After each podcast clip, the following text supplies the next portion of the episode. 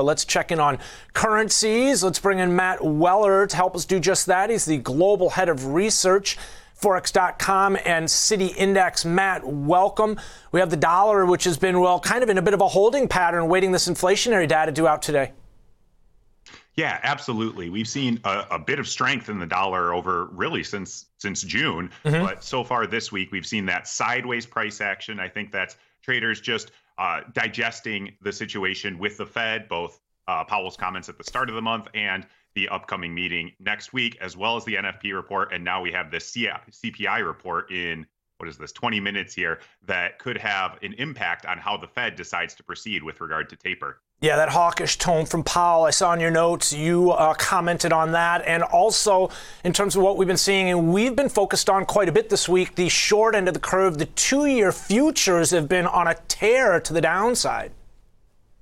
Yeah, futures to the downside, yields to the top mm-hmm. side. I've got a 21 month high in the two year yield at about 0.72%. And honestly, I think it makes sense.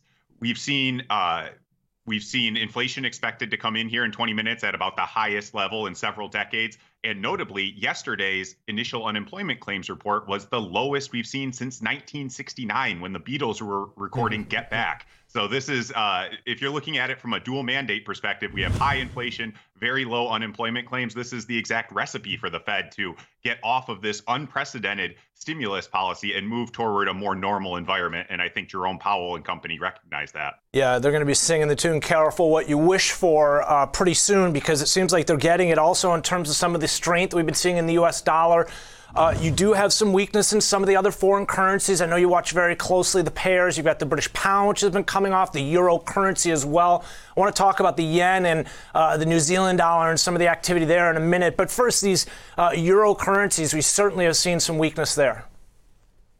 Yeah, absolutely. And I think, again, it comes back to monetary policy, but okay. there's different dynamics at play when it comes to the pound versus the euro. In the pound, everyone was expecting the Bank of England to raise interest rates last month. Now uh, they decided to punt to this month. Now, with the emergence of Omicron and the country entering its Plan B protocol and, and kind of introducing new economic restrictions, it's unlikely that the Bank of England is now going to raise rates until probably February at the earliest. And I think that dramatic shift from November, now four or five months later, for a first rate hike has really tightened the gap relative to what the Fed is doing. And I think that's why we're seeing quite a bit of weakness in the pound over the last several weeks. When it comes to the euro, they're just a step behind in Europe. The economy appears to be losing momentum as we enter Q4. Uh, ECB policymakers are still characterizing inflation as transitory, which seems uh, kind of passe uh, at this point now that, that Fed Chairman Powell has made the shift toward retiring that terminology. So I think, again, it comes back to monetary policy and the fact that the Bank of England is not expected to be as far ahead of the Fed, and the European Central Bank is still far, far behind in terms of winding down asset purchases or, or raising interest rates anytime soon. And that's a theme that has dominated the last several weeks, and I think will carry over into the new year as well. Matt, seeing some of the comments that we saw this week from central bankers, uh, uh, Bank of Canada, we saw the RBA leaving rates unchanged, but they seem to be kind of more on the side of things where not necessarily willing to sort of subscribe to, okay, no longer calling this transitory, let's get ahead of this rather than behind at this point. They're still just sort of uh, using a little bit more dovish tone, I guess is the uh, best way of putting it.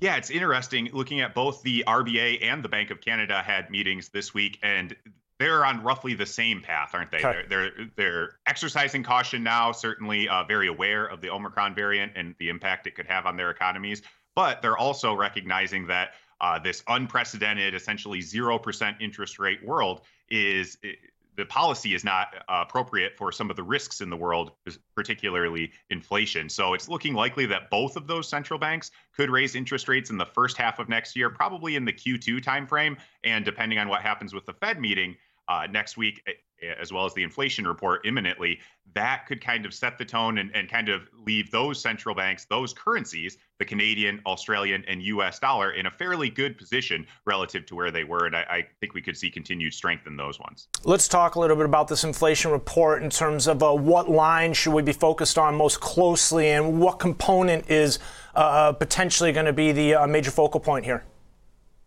Yeah, so uh, everyone will tell you, I'm sure you've heard a hundred times that used car prices and, yeah. and indeed new car prices yeah. have, have, been driving a lot of the inflation. But if you look under the surface a bit, we've actually seen the the breadth of items and services rising in price actually uh, increasing, right? So it's not being driven by just a couple of isolated areas anymore, and that I mm. think is a big risk to team transitory, if you will. if these inflationary pressures start to be seen across the board, then um, it's more likely to be sticky. Consumers are more likely to uh, adopt that attitude. And as we know, inflation, unlike almost any other economic indicator, is something that that can become self-fulfilling. Where if if consumers think prices are going to rise in the future, they'll buy more aggressively now. That in turn creates that uh, higher that the that dynamic of higher prices. And if I can add just one more note, for the next two months, we're likely to see high headline inflation numbers on the CPI side because of base effects. We're replacing the November and December CPI reports from last year. Those both rose at 0.2% month over month. So even if inflation isn't accelerating per se on a short term basis, it, the headline number on a year over year basis will likely be high for the next two months. Matt, last question. Uh, I'd imagine part of what we're trying to figure out here is how much of this inflation is just sort of tied to the Fed's very stimulus, uh, uh, you know, um, activity as of recent, and then uh, also the COVID, because Treasury Secretary Janet Yellen was very clear recently in some of her comments. She said, "Look, this is pandemic driven. This is more, again, something to be concerned about if we continue to see numbers on the rise." And it seems like at the top of the story, we were talking about how they are. Yeah, it goes back to that concept I mentioned earlier, where I do think initially a lot of the inflation was caused by supply chain disruptions. Yeah. To an extent, that's absolutely still at play. Yeah. But it's almost like a, a, spark that started a fire. And now, if you turn on the evening news, the, the headline is oftentimes inflation. And, yeah. and the, the general populace is starting to accept this as as a narrative. And, and many people who experienced inflation in the 70s and 80s are, are uh, had, had had bad experiences and are preparing for that um, in different ways. So it's, it's starting to become entrenched in the public mindset. And uh, that suggests to me that perhaps even when some of these supply chain issues are resolved, uh, that inflation may be more sticky than Team Transitory had hoped. And that public mindset, it seems like it has a bit of a snowball effect in terms of spending habits and ultimately where that would put the Fed as far as their ability to uh, move forward as far as the path that they'd like to. Matt, always a pleasure. Thanks for joining us uh, and giving us part of your Friday morning. Matt Weller, the global head of research, Forex.com and City Index